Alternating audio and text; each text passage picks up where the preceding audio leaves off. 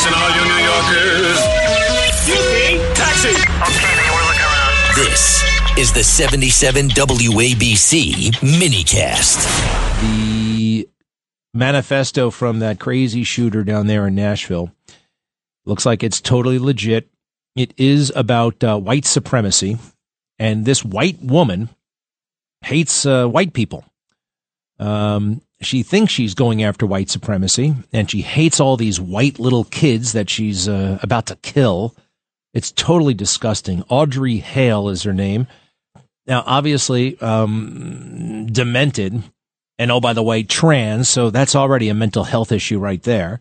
I guess uh, the she wanted to be a he, right? So uh, she has this journal. It's called the Death Journal.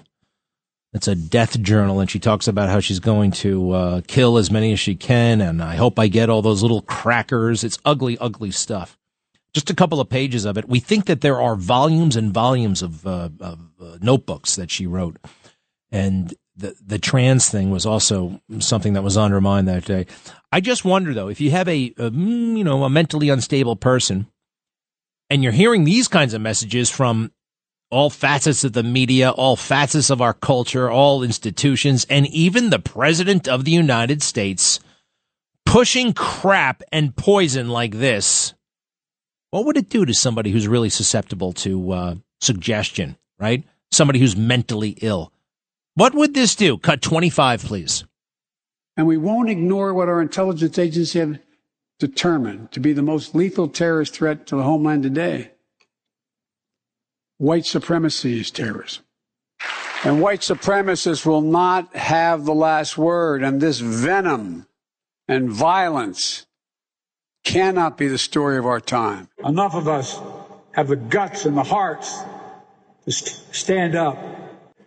To stand up against the poison of white supremacy as I did my inaugural address to single out as the most dangerous terrorist threat to our homeland is white supremacy.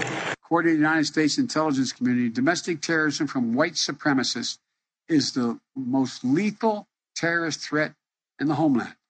White supremacy is a poison. It's a poison running through it. really See how is. he's talking down America and talking up white supremacy as if it's a thing when it's not a thing? You know how many people were arrested, white supremacy terrorists in 2020? How many? Two. Nationwide. Two. One, two.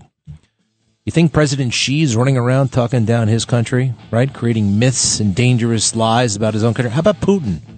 Even the worst people in the world don't do it, but Joe does for a craven political gain. Bad, bad guy, and his days are numbered. Everybody knows it.